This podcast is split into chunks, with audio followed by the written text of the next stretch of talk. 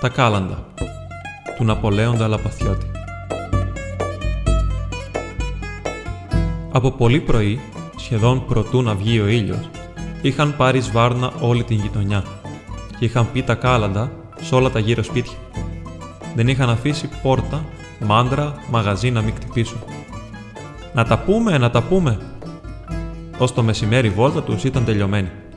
Και μην έχοντας που αλλού να πάνε, πήγαιναν ξανά στα ίδια σπίτια. Ήταν ο Μίτσος, ο Τάσος και ο Λευτέρης, αυτοί που τραγουδούσαν. Και ο Γιώργος με το τρίγωνο και ο Κότσος που βαρούσε τη φυσαρμόνικα.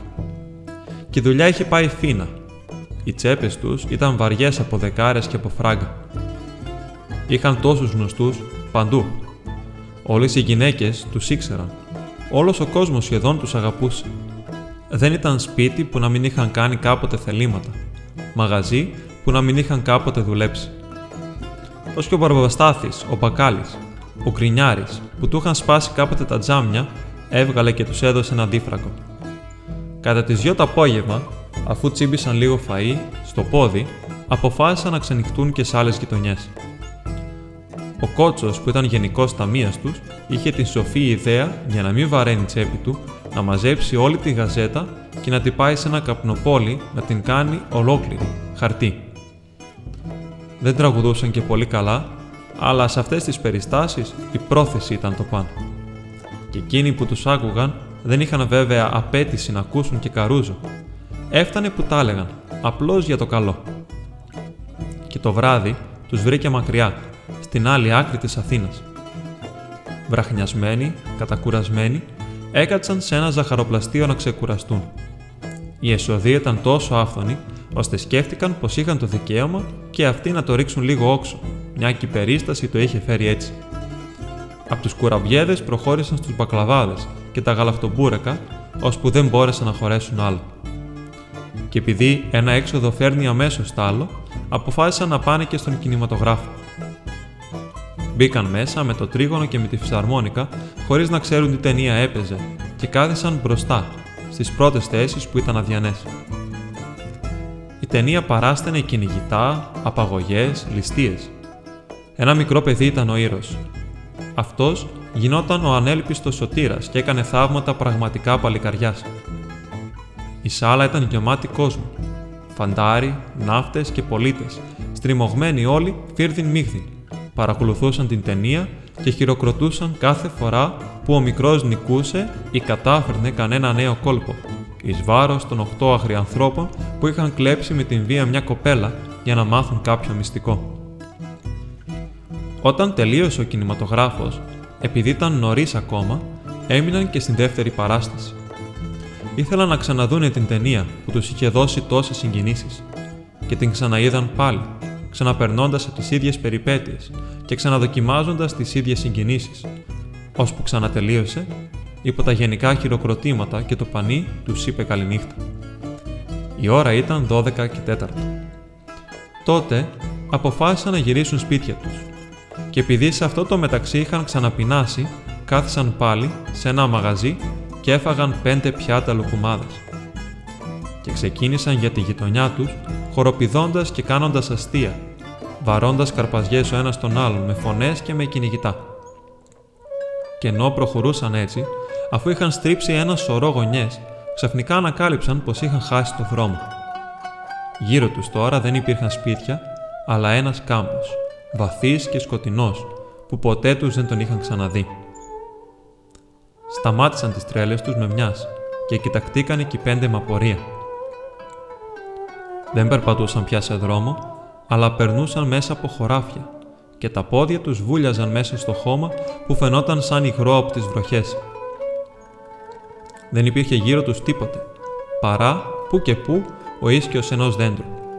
Τα άστρα έλαβαν ψηλά στον ουρανό και η αστροφεγγιά τους ήταν τόσο δυνατή που προχωρούσαν μέσα στα σκοτεινά χωρίς να ξέρουν κατά πού βαδίζουν, αλλά και δίχως να παραπατάνε.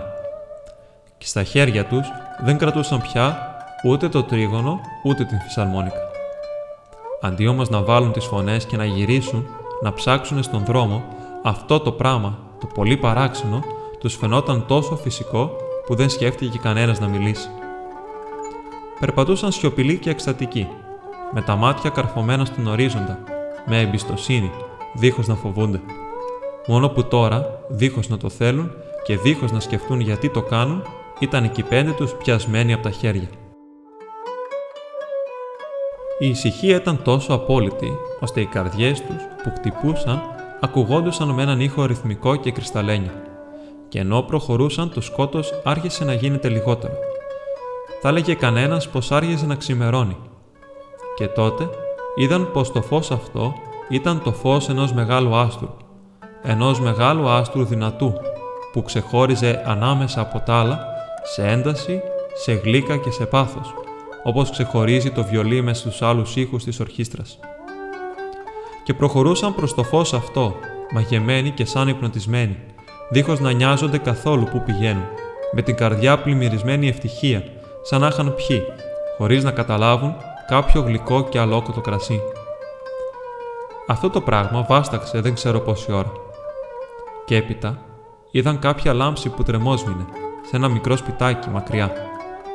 Ήθελαν δεν ήθελαν, τα πόδια τους τους έφταναν εκεί. Και ενώ πλησίαζαν, ο πρώτος ήχος που φτάσε στα αυτιά τους ήταν σαν ένα πράο μουγκριτό, σαν ένα βέλασμα προβάτων μακρινό και η μαλακή φωνή μιας αγελάδας. Τότε κατάλαβαν πως η μικρή εκείνη μάντρα ήταν μια φτωχική μικρούλα στάνη και στο βάθος της μικρής εκείνης στάνης μια μικρούλα ξύλινη καλύβα. Και καθώς προχωρούσαν να μπουν μέσα στην μάντρα, γιατί μια δύναμη παράξενη τους έσπροχνε, είδαν κόσμο συναγμένο μέσα. Και όλος αυτός ο κόσμος ήταν πολύ αλλιώτικα ντυμένος. Ήταν ζωσμένο το κορμί του με προβιές και είχε τους ώμους και τα πόδια του γυμνά. Τότε θέλησαν να προχωρήσουν παραμέσα. Γλίστρησαν μέσα από τους αμήλυτους ανθρώπους που στεκόσανε τριγύρω σαν αγάλματα. Και οι περισσότεροι ήταν γονατισμένοι και έφτασαν ως την πόρτα της καλύβας. Στην αρχή δεν μπόρεσαν να διακρίνουν τίποτε. Τόσο πολύ τους τάμπωσε το δυνατό το φως που βγαίνει από τα βάθη της καλύβας. Έπειτα όμως, σιγά σιγά συνήθισαν και άρχισαν να βλέπουν καθαρά. Η καλύβα ήταν φωτισμένη. Ήταν πλημμυρισμένη από φως, χωρίς να φαίνεται ολότελα στο μάτι από πού ερχόταν τόση λάμψη. Κοίταζαν με μάτια θαμπομένα και δεν μπορούσαν να τα ανακαλύψουν. Είδαν τότε στη μέση της καλύβας καθισμένη χάμω μια γυναίκα. Το πρόσωπό της δεν φαινόταν διόλου. Στην αγκαλιά της είχε ένα μωρό. Ήταν καθισμένη χάμω, σε ένα παχύ χοντρό δεμάτι άχερα και ήταν προσιλωμένη στο μωρό της. Δεν σήκωνε τα μάτια από πάνω του. Δίπλα της στεκόταν ένας άνδρας, που κι αυτός ήταν ντυμένος σαν τους άλλους, με μια προβιά στη μέση και ξυπόλυτος. Και οι δυο κοιτούσαν με λαχτάρα το μωρό. Τότε η γυναίκα σήκωσε τα μάτια και μια στιγμή τα κάρφωσε στο πλήθος.